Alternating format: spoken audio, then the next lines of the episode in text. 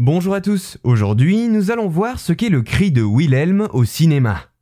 Quand certains l'entendent sans y prêter réellement attention, d'autres spectateurs le reconnaissent dès qu'il retentit, tant il est devenu un élément récurrent du 7 art.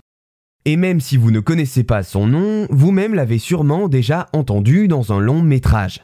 Je parle ici du cri de Wilhelm, Wilhelm Scream en anglais, vous savez, ce fameux ce bruitage est devenu l'un des plus célèbres de la culture populaire, et cela grâce notamment à sa singularité. Alors, quelle est l'histoire de ce bruitage sonore qui a été répertorié en 2020 sur le site Internet Movie Database comme étant présent dans plus de 512 films?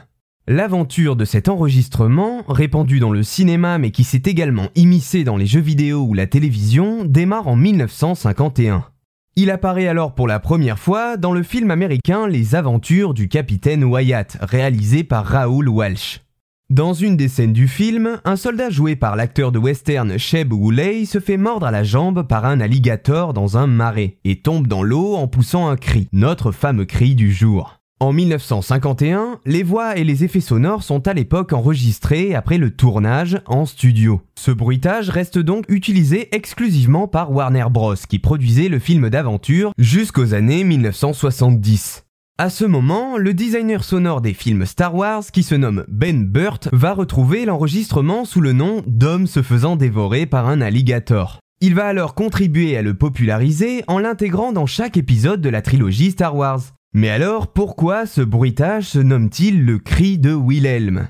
Eh bien, Ben Burt va le renommer cri de Wilhelm d'après le western La charge sur la rivière rouge, fait en 1953, dans lequel le soldat Wilhelm pousse ce cri lorsque sa jambe est transpercée par une flèche indienne. Cela correspond au troisième film qui utilise ce bruitage. L'application du cri au montage va rapidement devenir une blague entre les différents techniciens collaborant avec Ben Burt, qui vont faire en sorte de l'incorporer dans chacun des longs métrages auxquels il travaillait alors. Bien évidemment quand cela était approprié, donc essentiellement sur des films d'action. La tradition est alors lancée et on peut entendre le cri de Wilhelm par la suite dans la saga des Indiana Jones, mais également dans les productions de Quentin Tarantino, chez qui son utilisation est presque un rituel.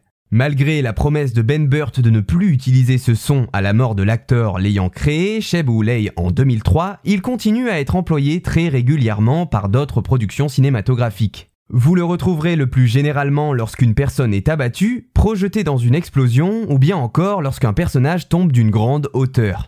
Voilà, vous en savez un peu plus sur le cri de Wilhelm dont vous pourrez retrouver des compilations de ses apparitions dans des films cultes très facilement sur la plateforme YouTube.